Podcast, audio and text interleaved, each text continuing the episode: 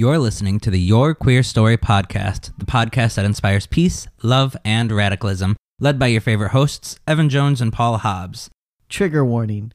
Our content covers centuries of LGBTQ plus stories, and occasionally we may use outdated language or cover topics that include violence, assault, homophobia, transphobia, as well as other injustices against marginalized communities. Make sure you subscribe and review wherever you are listening, and be sure to follow us on all social media at Your Queer Story. And if you want exclusive content, join us on Patreon at patreon.com slash yourqueerstory. You're here, now let's get queer.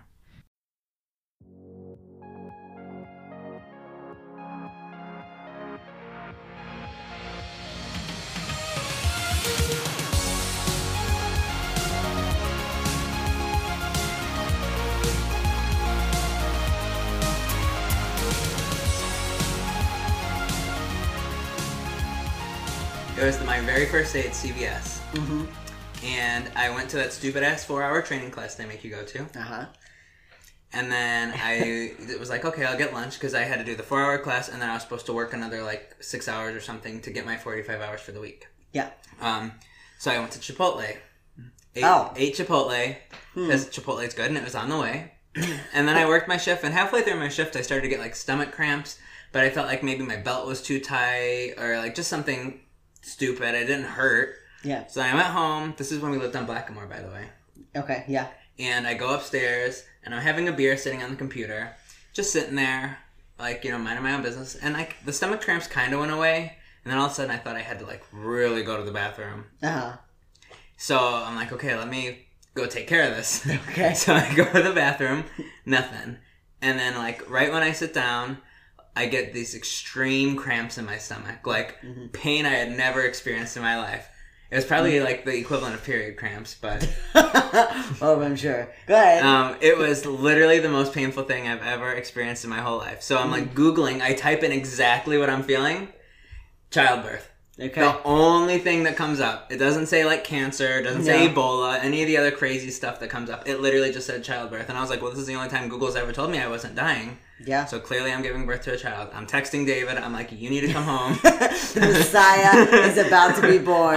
This is a miracle. It's like Miranda sings the the fucking not Virgin Miranda, but the fucking Miracle Miranda, right? Yes. I'm like, I don't know what's gonna happen. Mm-hmm. I'm like, where's this baby gonna come out of? Something's about Only to get. real. I'm like, something's about to get real bloody. this is gonna be so painful. Um, but then I threw up, and it was yellow foam, and then Ah. I passed out in the bathtub, and I Uh-huh. woke up, and I was better. Was I home? I don't know. Okay. I was delusional at that point. I don't know what. I don't know what was real. I okay, so I just feel like the fact that you ate Chipotle should have been your first clue because that's a well-known fact that Chipotle gives you awful diarrhea, it makes you sick. I mean, But I didn't have diarrhea. you had stomach cramps, I would assume. Yeah, but it was it was bad. It was pain I never experienced before. All right, so Paul gave birth uh, in his bathroom. Um, I really thought I was dying. it was to the Antichrist. So Probably. So It probably when you threw up, it probably went down the drain, and now it's out there living in in our sewers, and it's gonna come. that's why Trump got elected. That's why. Probably. That's right. Sorry, everybody. Yeah. Thanks, Paul. um. But yeah, that's my story. Thank you. Good. So good. Good story. Welcome, Queerstians. This is an episode of Your Queer Story. I am your host, Evan Jones, And I'm your host, Paul Hobbs.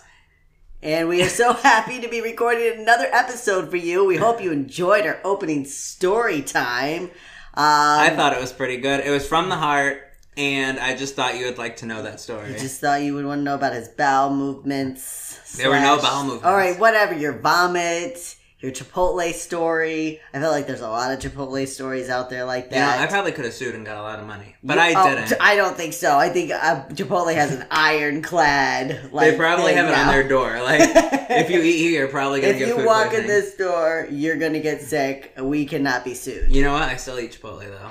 Of course, that's how that's how everybody that eats Chipotle is. Like, exactly. I just keep going back.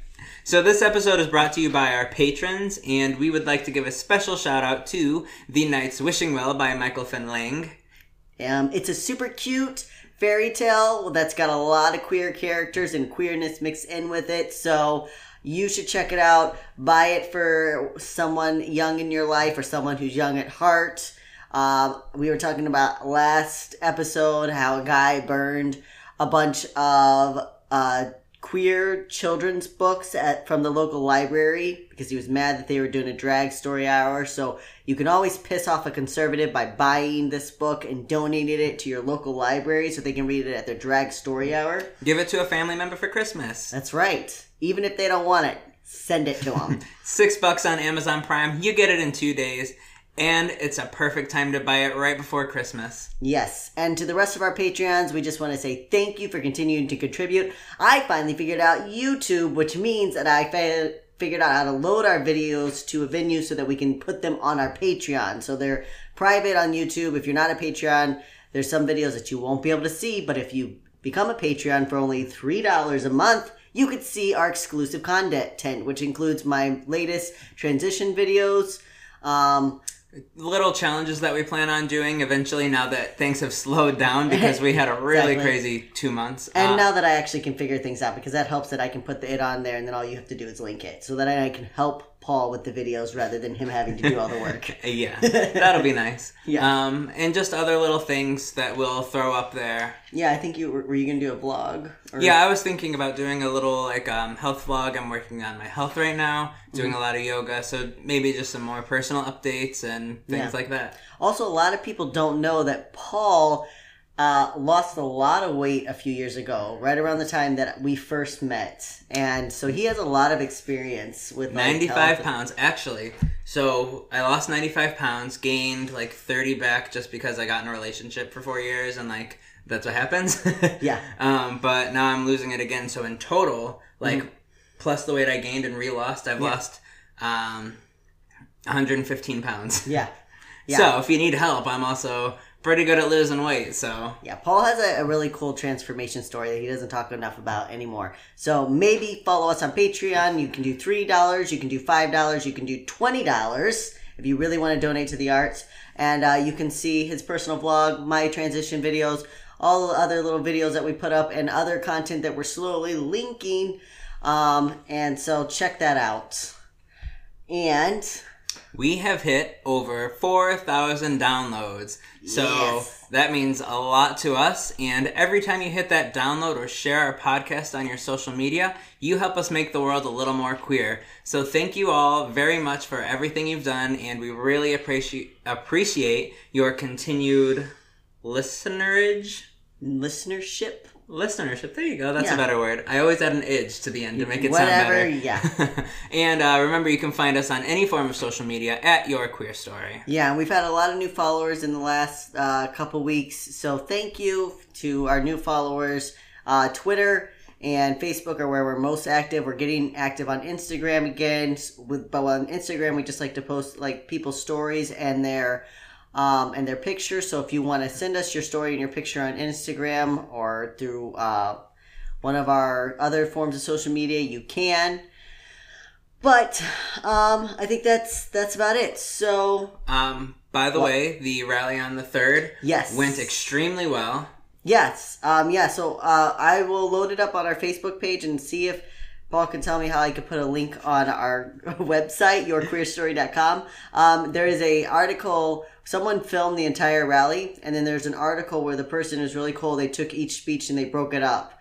Um, it's also on YouTube, but you can watch individual speeches. So we had several speakers, and they were all really good. Um, but yeah, I'll post that there. It's really good. If you missed a rally, I know there's a lot all over the country the last two weeks. Um, so if you didn't get to go to one, you can look from the uh, comfort of your home. There is one video that's uh, on our that was live on our uh, Facebook, Your Queer Story, um, and it's Ethan Huckle. He's the uh, president of the TGI network. That's a trans network out here in Rhode Island, and he spoke. He was really good. He's, he explained the memo and like how it affect the trans community. So the rally went really good, and uh, that was my big part of the weekend. I was going to ask you what you did this weekend. My big thing was like getting the rally. We had an after party afterwards, and then at Saturday night, Samantha and I went to a fundraiser for the Special Olympics, so I was very busy all weekend. So my weekend was pretty simple. I, I attended the rally, Mm-hmm. um, and then we bought Magic the Gathering cards, which you know nothing about, but Nope. it's a trading card game. And Is that uh, what that, that yeah. box is over there? it's a Oh, lot of fun, and I whooped David's ass because he Mm-hmm. thought he was gonna be slick, but no, that's not how it works. No. So, wow. All right, well, I just have one more question. What? Is this the real life? Huh?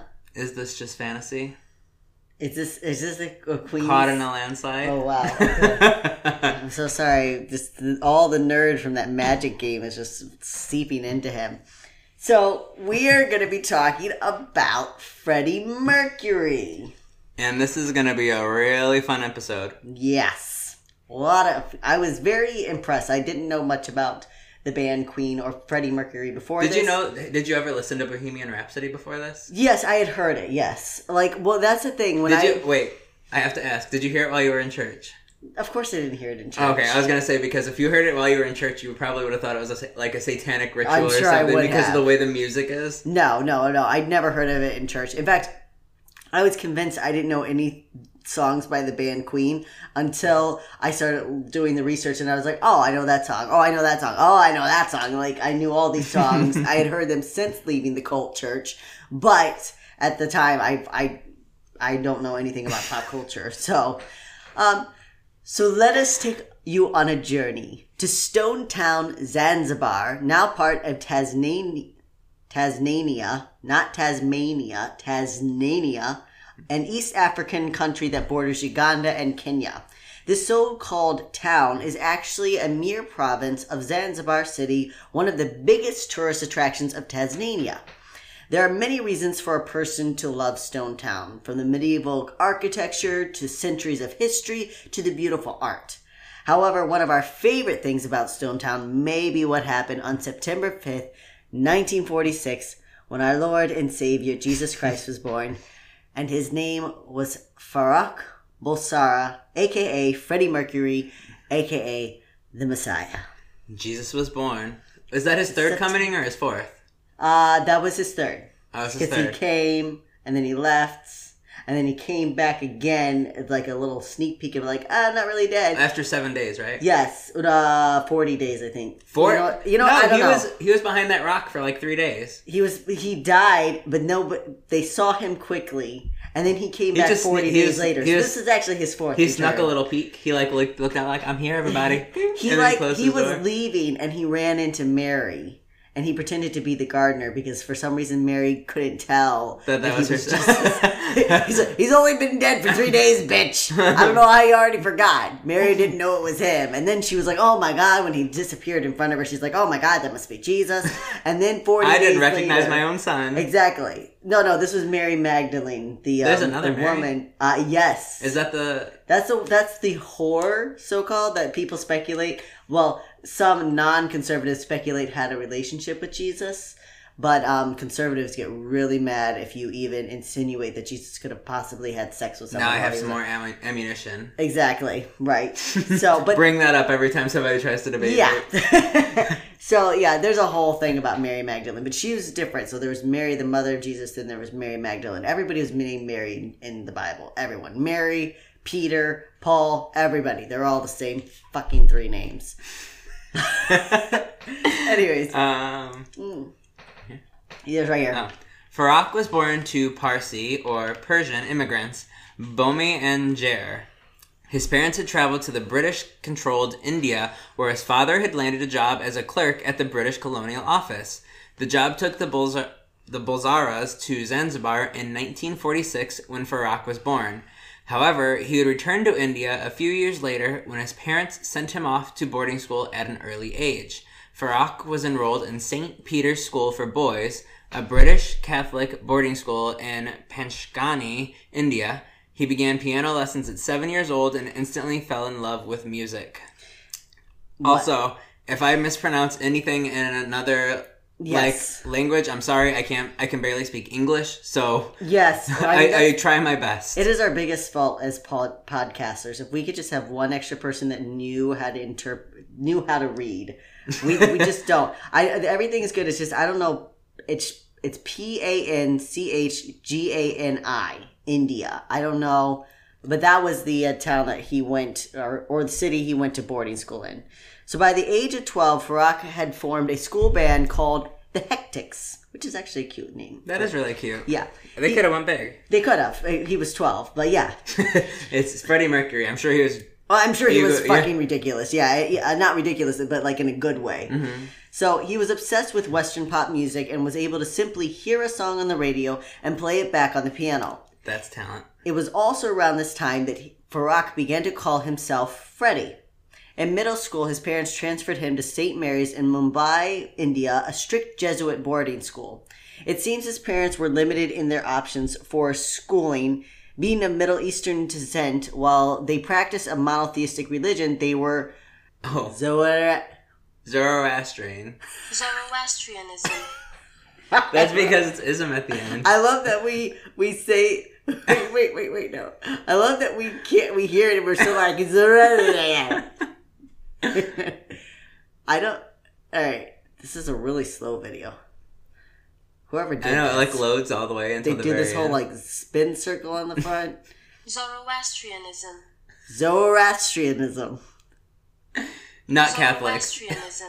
Zoroastrianism, Zoroastrian. So This is why we never learned a second language. We both attempted and it did not work. I attempted two and I couldn't do it. So you got it. It's the Zor- Zoroastrians. Which I'm gonna. Sorry, I know we've been talking Uh-huh. for a long time, but Yes. that's one of the biggest things that pisses me off when somebody comes to our, comes to America and has broken English, and somebody Uh-huh. will like make fun of them and be like, "Why don't you speak English?" Right. Oh, excuse me, they fucking learned another language. Can you learn another language? Exactly. Can you even say Zoroastrians? Because if not, then you can't be shitting on people about how they can't speak English. Okay? Yeah. So Zoroastrianism. It's a much older belief system and actually an early influencer of most monotheistic religions, such as Judaism, Christianity, and Islam. However, by the time Freddie was born, Zoroastrianism, I'm so glad I put this word in here so many times, had been overrun by Islam and Christianity. Though his parents continued to practice their faith, most of his outside influences were based in Roman Catholicism. Okay. As Freddie thrived in school abroad, tensions in Zanzibar were mounting. The controlling political party was com- was composed mostly of Arabs, while the majority of citizens were African. Despite the African Shirazi Party (ASP) winning the popular vote in 1963, the Arab minority continued to rule Zanzibar. In January of 1964, the ASP led over 600 revolutionaries to overthrow the government. On the morning of the- the 12th, after disabling all local police and military, the ASP overcame 200 years of Arab rule. The estimates in death toll range from a few hundred to 20,000, so they don't have any kind of accuracy They, they don't. It was like like I'd never seen anything so lopsided. They're like some people are like it was a couple hundred, and some people are like it was twenty thousand. I think it was both the extreme sides. Like mm-hmm. the ASP was trying to downplay it, like we only killed a couple hundred people, and the Arabs were trying to upplay it, like they killed thousands. It really, it seems that there were a couple thousand people though killed because they were targeting the ASP, the African Shiz, Shir- Shirazi Party, were targeting not only um, Arabs, they were also tar- targeting Indians, basically anyone who wasn't African. But they had been like it was an African country that was under. So they No. were like freeing themselves, basically. Yeah, they were. Yeah. Yeah. So So, it is safe to say that several thousand Arabs and Indians were killed, and this was a bloody and terrifying time for Zanzibar residents. Because of this, Fe- Freddie's family fled. Oh. I didn't even realize that. Say that five times fast. Because of this, Freddie's family. I can't do it. You can do it. Because of this, Freddie's family fled to England. He was 17 years old. Should I mix that up? Freddie's family left for England. Freddie's loved ones fled. Okay. The Bulsaras settled in Feltham, Middlesex, England. I don't understand England because everything is three. You know how, like, here we'll have, like, Providence, Rhode Island. But I guess- Providence, Rhode Island, USA. That's true. That's true. Yeah.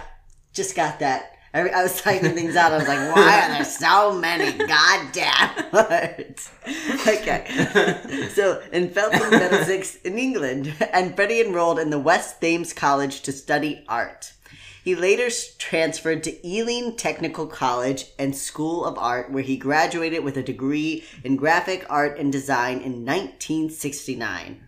After graduating, he joined a variety of bands in London, singing all over the city and selling second-hand clothing at the Kensington Market. He was a hustler. He was, yeah, around well, like a lot of art students, right? You have gotta to make be. some money. what else are you gonna do? Exactly. Around this time, he would meet the first love of his life, Mary Austin. Freddie and Mary had a unique relationship which would last the rest of his life. It began with love. They dated for several years, even getting engaged in 1973, and lived together while Freddie got his career off the ground. Freddie would go on to write a song about Austin in 1975 titled Love of My Life from the Queen's album A Night at the Opera. Years later, in an interview, Freddie would say about Mary All my lovers asked me why they couldn't replace Mary, but it's simply impossible. The only friend I've got is Mary, and I don't want anybody else. To me, she was my common law wife. To me, it was a marriage. We believe in each other. That's enough for me. Oh, that's really sweet. Yeah. But also sucky if you were after Mary, because like yeah, right. You everyone- literally- like, oh, okay. No one can. It's just him basically be like, no one compares to Mary. Um. All right. Well, that was like twenty fucking years ago. So we've been married for three years. Can we get our? Can, maybe like. Can you just- love me? it's just that Mary was so great. But then why don't you just marry Mary? so you may wonder why the two didn't just get married for real. The truth is, Fred- Freddie had a secret, which he revealed to Mary in December of 1976. Freddie was bisexual. As Freddie's relationship with Mary continued to deepen, he struggled to find a band that worked for the, his style of music and that people Gay. wanted to and that people wanted to hear perform. In April of 1970, he teamed up with drummer Roger Taylor and guitarist Brian May. Brian had been part of a band called Smile, which was somewhat popular, but then it suddenly disbanded in 1970. Brian, Roger, and Freddie Brian, Roger, and Freddie were still missing one component and found it a year later in bassist John Deacon. The band played. Uh, ugh, the band picked up a contract with Trident Studios, though the studio was hesitant when Freddie chose the name Queen. But Freddie would not back down. He later stated, It's very regal, obviously. And it sounds splendid. It's a strong name, very universal and immediate. I was certainly aware of the gay connotations, but that was just one facet of it. I like that you do a better gay voice than I do. Well, I think you have to do an act, and mine is just like natural. So I like try to act I think it. I'm being a stereotype, and you're just being a gay man. So that's probably what it is. But it sounds accurate though. but it's true. Um, there's actually a good documentary that's called "Do I Sound Gay" on Netflix. It might still be there. You should check it out. I wonder It's what it is. What is it that like makes? This whole idea i only got halfway through the documentary but that's exactly what the guy is doing he's like i don't understand why like when i get around a bunch of gay men we all sound like a bunch of like high-pitched hyenas and i don't get it and so he does this whole thing where he like goes and searches it out but i didn't get through to the end so i don't know why but do I sound gay? Anyways, but yeah, but it was Freddie. Freddie did have to fight for that name because Trident was like, "No, you can't do the name." Well, you know what? At least he fucking did it because if he hit Mm-hmm. like it's iconic now. Exactly. Like, I don't know what else it could have been. There's no like, I didn't find It Could have been smile. It could have been Smile. and who wants to be like rocking out the Smile? No one. Around this time, Freddie also legally changed his last name from Bulsara to Mercury. He also put his graphic arts degree to work and designed the infamous Queen's crest or Queen's logo. The band released the first album, Queen, by Queen, in 1973, a fresh mix of rock and heavy metal. While critics loved the perfect blend of vocals and instruments, the fan base of Queen was small. The following year, the band released Queen 2. They're really creative with Yeah, names. right. You could tell he got a degree in like design and not like marketing or like naming. Like like, Freddie, we gotta come up with another name. Why? I love the name. It's great. Queen. Okay, yes, but we can't name every name thing Queen. So Queen 2 reached number 5 on the UK music charts. Freddie wrote the song Seven Seas of Rhye, which hit number 10 on the singles chart and gave the band its first real hit. So 1974 didn't just bring musical success to Freddie. It also began a friendship which would essentially change Mercury's life. That year, Freddie met DJ Kenny Everett when he invited the other to perform with him on a radio show, Capital London. The two had a lot in common and instantly became friends. Kenny was a homosexual, privately, of course. His wife was well aware of his orientation and even set him up with other men. However, it seems their relationship soured after the divorce because she outed Everett in her 1985 memoir, which was a whole thing. I didn't put it in here, but it was like a whole.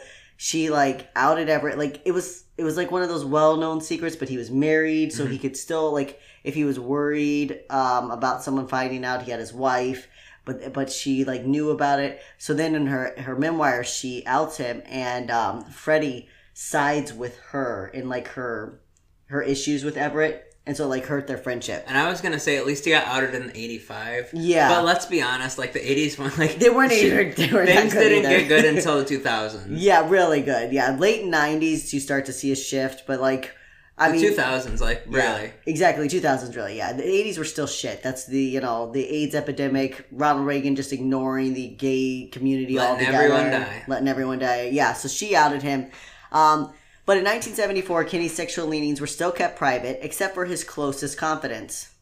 He began introducing Freddie to gay nightlife, and it is around this time that the budding star began a relationship with a male audio recorder at a local studio. So I don't know if he had relationships before then. I just know that when he started a friendship with Kenny, you start to see a trail of male lovers. Mm-hmm. It seems that Kenny like op- like opened his eyes to that. He was a mentor to Freddie at least for like the next decade, and then like I said, when the memoir came out, their their friendship broke up for a while, and then they became friends again at the end of Freddie's life. But um, Kenny insisted that they never had a relationship. And we can speculate and say that Yeah. maybe he didn't know he was bisexual, or maybe Right. he knew and he didn't know how to express it. Yeah. No one knows for sure. Yeah, because because the thing about Freddie Mercury, we know that he was at least bisexual. We know that he had relationships with men, but he was very, very private. He didn't give a lot of interviews. He didn't talk about it, and even after he died, the only person that really talked about it was his partner, who we'll discuss later. Um, is like the first person that really came out and confirmed, but everyone knew. Like I don't know, like, like there was even argument over whether Freddie Mercury was out or not Right. like strong arguments among his friends like friends on one side very strongly saying he was not out and other friends very strongly saying he was totally out And then the thing is, you could say the people who are saying he's out, maybe he was out to them, but maybe he wasn't, you know? out to other yeah i mean He seems like he was, through his life, just private Yeah. in that res- regard, whereas, I mean, especially in that time, compared to, like, now, I mean, a, a lot of actors and, Yeah. like, musicians and all that have, like, sex tapes and everything, like, you know what's going on, but, like, back then, I mean, yeah we'll talk about it in in a few like minutes i put in here why he would have been so um hesitant but we'll, we'll come to that all right In 1975, the band dropped Sheer Heart Attack, which climbed to number two on the UK billboards and went gold in the United States. Freddie and the boys were now gaining international recognition. Their stardom continued to skyrocket, and in 1975, Queen negotiated a split from Trident and began searching for new representation. They reached out to John Reid, who was already a manager to none other than Elton John. Perfect fit. Yeah. Later that year, A Night at the Opera was released, which was the most expensive album ever created up until that point, which is pretty impressive. yeah The album was so successful that in 2004, the people of Britain voted it the 13th greatest album ever. The biggest success of this album and of Mercury in Queen's career was the masterpiece Bohemian Rhapsody. Yes. So Bohemian Rhapsody is the third best selling song of all time in Britain. It is beat out only by Candle in the Wind and Do They Know It's Christmas, which is very odd. People in Britain really love the song Do well, They Know it's It's probably Christmas. like Mariah Carey's hit here. I'm, sh- you know what? That's true because Mariah Carey's every. I heard. I read. I listened actually- to it already. Oh, me too. November 1st, I was listening to it at 6 a.m. as I was setting the Christmas in my store. Yep. No, uh, I heard that, like, it's already, like, her um, All I Want for Christmas for You is always already selling, not selling out on iTunes, but, like, one of the Yeah. highest selling You know what's for the year. great? Like she made one song. I mean, she made others, but like Yeah. she made this one song, and she never has to worry about anything No. because she gets so much money every single year. For, year. like, the la- last 25 years, Mariah is just raking in Christmas money. Yep. Every No wonder she loves Christmas so much. Because she's like, that's payday for her. right? She gets paid once a year.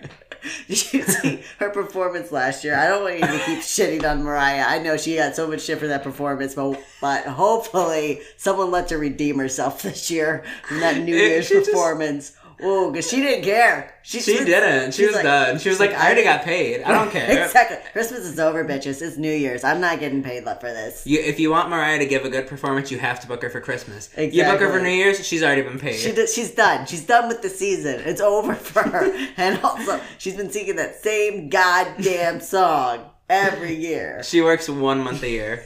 Exactly. Hey, that's the way to Goals. I mean, if I, Yeah. I could do that, like I would. that's that's the that's the real diva right there. To find a way to only have to work one month of the year. and you know what? She probably only works like four days. Let's be honest. Exactly. Exactly. So kudos to you, Mariah.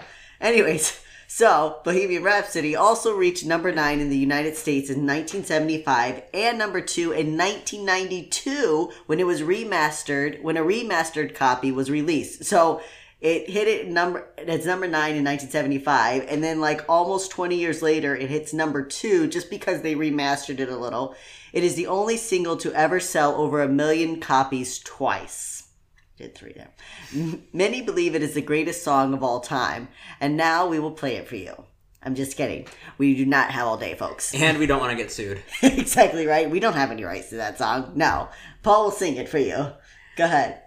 Is this the real life? However, I, I don't know if we can sing it. I don't want to get in trouble. I think you could sing it. I don't know. I don't want to risk it. No, because anytime you go Christmas caroling, then you would. just fantasy? Okay. See, you're not even hitting the right notes, so technically. it's not the same song. It's not. It's in all the wrong keys. Anyways, so, uh, however, in addition to its musical success, the song also released a music video. This was an unconventional thought at the time and contributed to the already smashing success of Bohemian Rhapsody. Rolling Stone magazine rates the music video as 31 on its list of 50 key events in rock music history. This is their quote. Its influence cannot be overstated, practically inventing the music video seven years before MTV went on air. They were just doing it. Yeah, Freddie didn't care. So as Freddie Mercury continued to rise in fame, he struggled more with his orientation and desires. The same year, Queen dropped "A Day at the Races," their fifth studio album, not Queen Five. And No, the song, yeah, they which, um, by the way, A Night at the Opera and A Day at the Races are all uh, both after Marx Brothers um, movies. If you're a Marx Brothers fan, you get it. And if you have no idea what that is, that's because you don't know your movies from the 1930s and 40s. So maybe you should get caught up. Go ahead. Or don't because Evan doesn't know anything.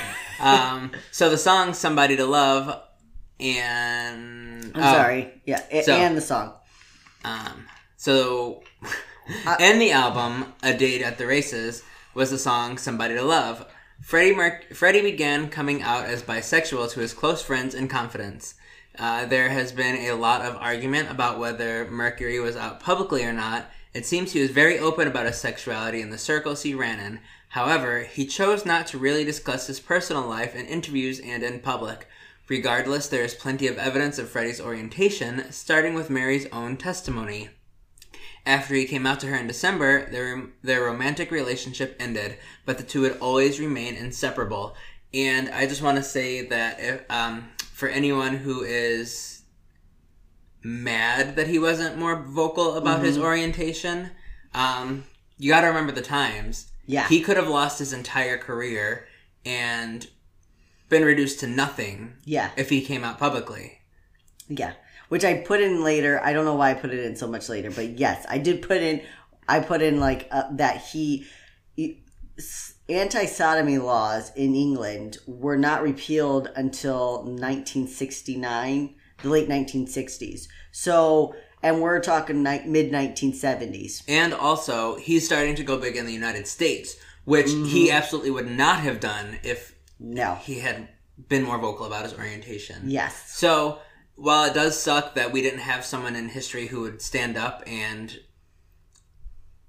he that he couldn't have stood up and been more vocal about it, Yeah. he had to live his life and live his career. Exactly. He. I mean, it wasn't his fault. I mean, it's it's society. Society was deciding to make it legal just that for two men to have sex. We're not even talking about gay marriage. We're not talking about any of that now. We're talking about just having sex with the same sex. Mm-hmm. So, you know, exactly. He would have had to sacrifice everything, and if he did, we wouldn't have the amazing music of of Queen. So. You know, he made a choice, and he made a, he made the right choice. Honestly, safety first. That's what I tell people: safety first. If you can't be visible, good, and if you can't, safety first. And if you can't, your orientation is just as valid as everyone's else. Exactly. So, the 1977 release of News of the World launched the band on a worldwide tour, which, if you're a Family Guy fan, there is an episode where they do a whole episode on the cover about the cover of this, uh, of this, of, of the news of the world. It's the one with the robot that's like destroying the world. It's really good. Okay.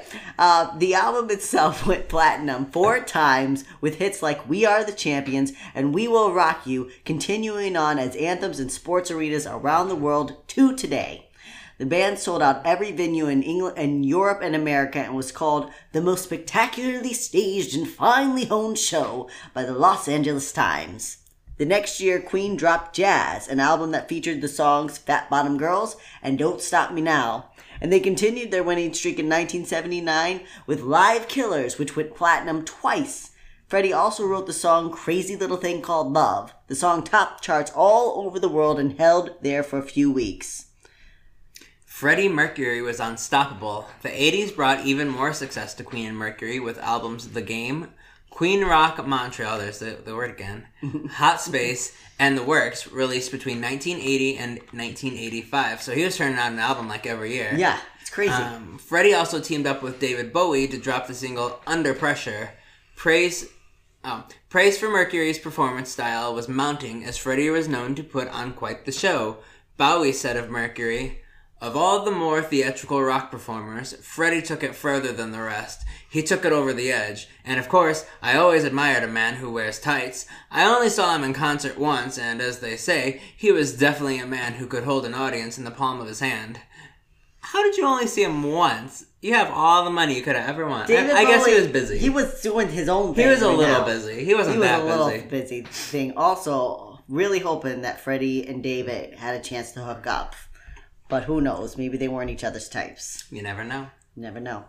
Despite his abilities on stage, the truth is Freddie saw himself as an introvert. He avoided the press as much as possible and said on one of his rare interviews, When I'm performing, I'm an extrovert, yet inside, I'm a completely different man. One of his most spectacular performances came at the 1985 Live Aid Show.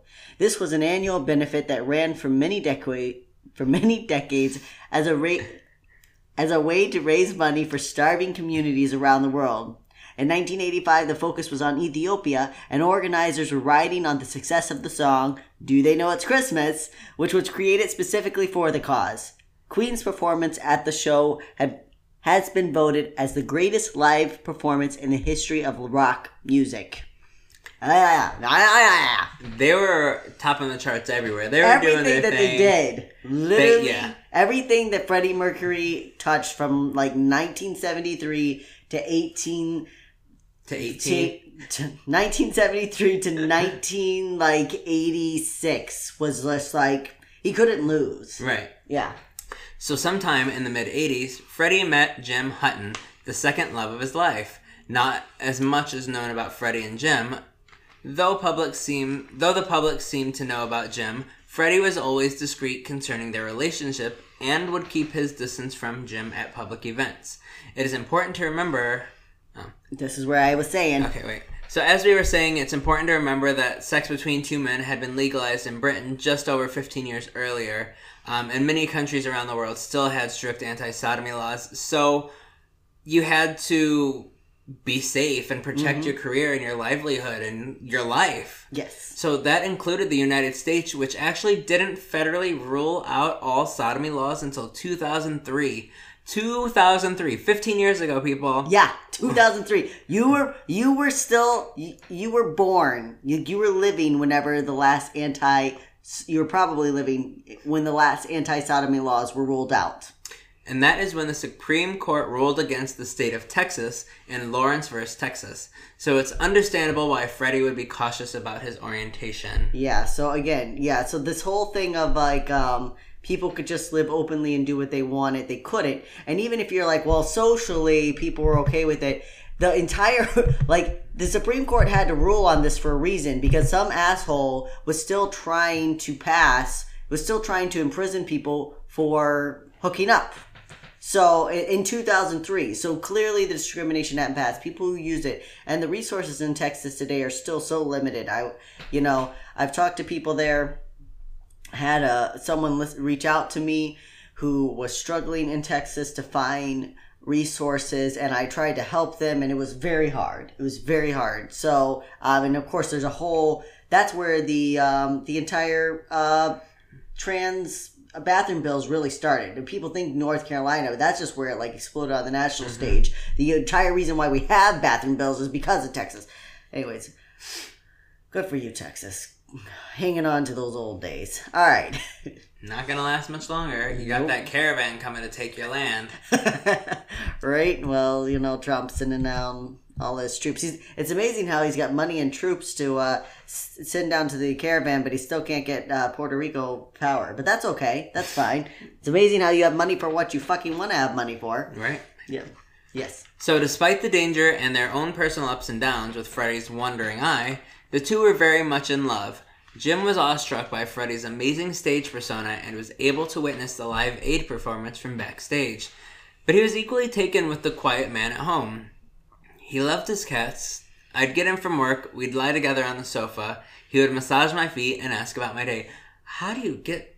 David will not massage my feet. How do you get that? What do I gotta do? I massage Samantha's feet all the time. What do I gotta do? What does she do for you that I don't do for David? It's not that she does things. You know what she does? I sit there on the couch and she gets in there and she just puts her feet in my lap. And then she like looks at me. She's like, "Uh, honey," and then I just massage her feet. I mean, she's a teacher. She's standing all day long. I stand at my standing desk all day. I don't know. I have you asked David to massage Yes, your and he will not do it.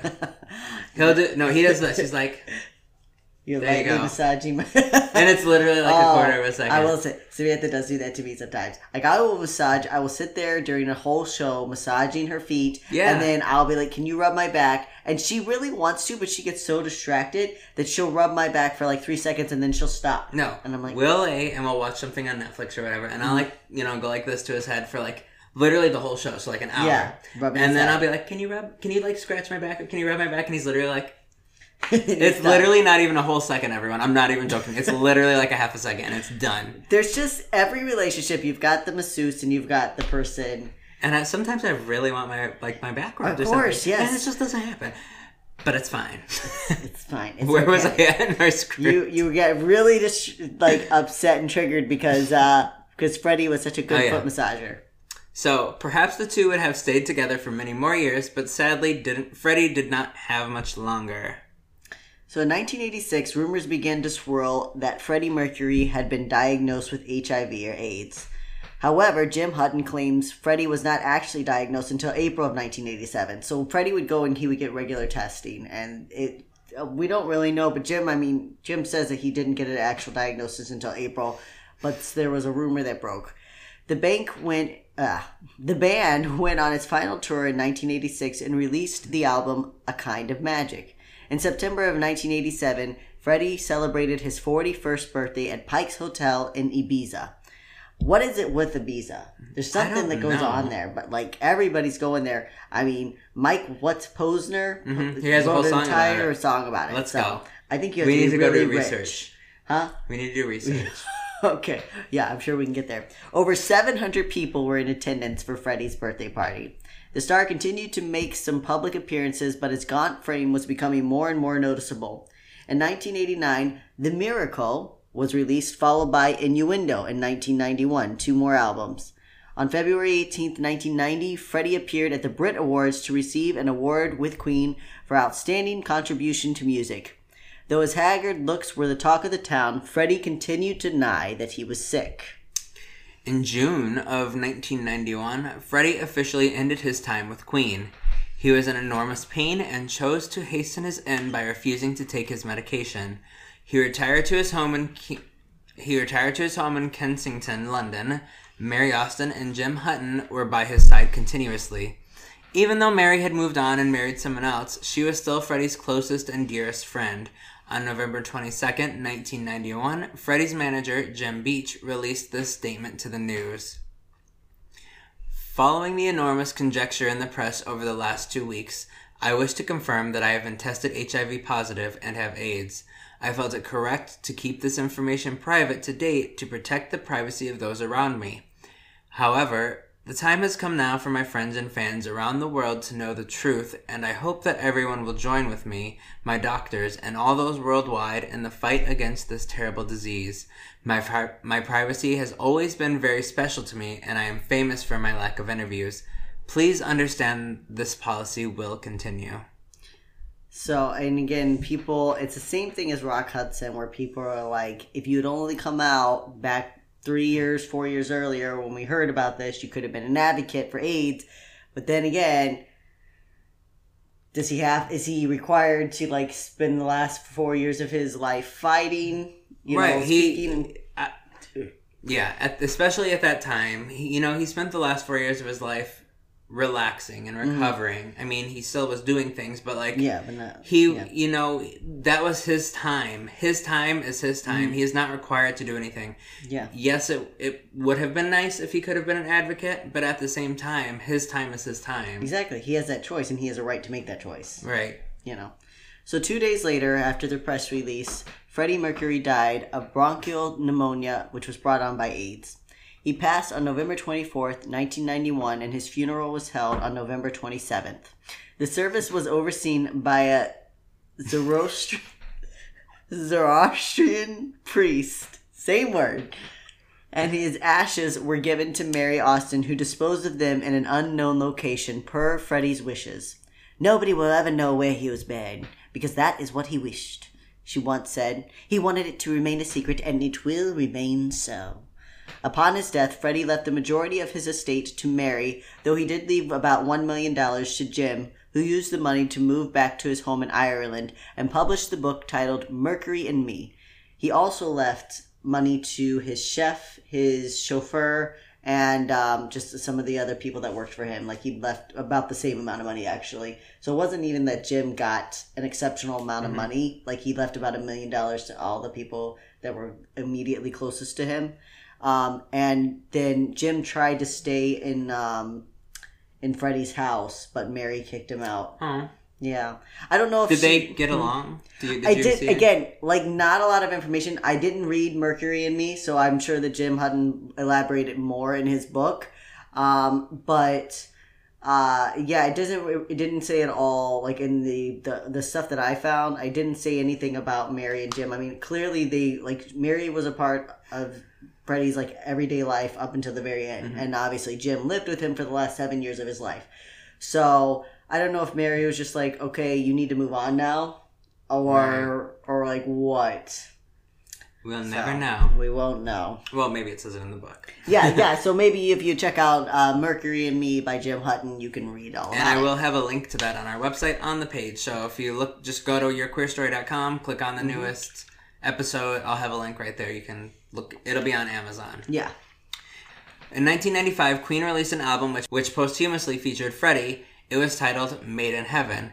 In all, Freddie Mercury was part of 18 albums, two solo, and uh, which did not include the two greatest hits albums. So twenty albums, but two of them were just Yes. Yeah. He performed in over 700 concerts, which that's a lot of fucking concerts. That's ridiculous. um, and wrote a majority of the songs that Queen recorded. The band has since been inducted into numerous halls of fame across Europe and America and was presented with the Grammys Lifetime Achievement Award. There is a 10 foot statue of Mercury in Switzerland and a star in West London. In addition, the band Queen established the Mercury Phoenix Trust, which has raised millions of dollars for various AIDS foundations around the world. Which apparently, back to that ten foot statue um, in Switzerland, there's like some kind of Mercury Fest every year, and fans of the band Queen go there and like have a party around the statue or near there. That's pretty cool. So the impact that Freddie Mercury had on music is monumental. His legacy has continued on for the last 27 years and shows no sign of slowing down. While we may wonder how he would have evolved had he been allowed to be open about his queerness, he still managed to inspire countless queer individuals who followed him. You know, the thing about Freddie Mercury is, is quiet and private as he was, he was still really fucking queer, and everyone knew it. Like, Right, he just never said it. yeah, you might not know the specifics, but you knew that Freddie Mercury was queer. Yeah. So your recommended resources today are to listen to his albums on Spotify. They're all on there. And if you want, you can let us know which Queen album is your favorite. Go to our Tweet us at your queer story. tweet us at your queer story. Let us know what your favorite is. You can also check out the books Mercury and Me by Jim Hutton. Also, the book Mercury, an intimate biography of Freddie Mercury by Lesley-Ann Jones. That is the actual definitive biography of the artist. There's a lot of books out there that you could check out, but that if you want one that's the most correct, that's the one. Or you could check out the latest movie, Bohemian Rhapsody, in theaters now, though it has been stated that it straight washes Freddie. So that was my one thing. So when the movie like first started to drop, critics were very harsh of it, like very harsh about it. But then the public has loved it. So But has the general public loved it? Has the queer public loved it? I haven't done much Yeah. looking into the movie. I almost went to go see the movie today, and then I didn't. I, I, I wanted to do it for research, but then I just also didn't have two and a half hours of my You've been life very to do. busy too. I have. So, um, I mean, what I found again, and this is from like some queer reporters that I follow, they said the same thing. They were the outrage is that it just straight washes, um, it straight washes uh, Freddie. Like it talk, it's really good about the band Queen, but when it comes to Freddie Mercury, even though it gives him his eccentric personality, like it barely touches on the story of Jim Hutton. Like it just mentions he was queer in passing. It doesn't, but he was such an, he's such an iconic queer figure. Like I don't understand why. It should have been central to the movie, or It not should've. not necessarily central, but it should have been a strong theme. a strong theme. Correct. It should have been a strong theme. So that would be the one thing. Like, so the general public does love it. Queer critics are very much against it. I think it depends, honestly. If you're straight, you'll probably love the movie. And if you're gay, you'll probably still enjoy it, but you will notice that Yeah. they, you know, they, they could have talked about it. So remember to check out our YouTube and our Patreon, Mm-hmm. our Patreon for new videos. Um, Yes, so- because that's where we put all of our extra content. Yeah, you can also listen to the podcast on YouTube if you don't have other resources. Which, if you're listening to this, I guess you have some way to listen to it. But um, I did so. Um, my old transition videos are up on YouTube to the public, so you can watch my newer, my newest transition videos will only be available to Patreons for the first few months, and then those will slowly drop in. So if you want to keep up to date, follow us on Patreon, only three dollars a month.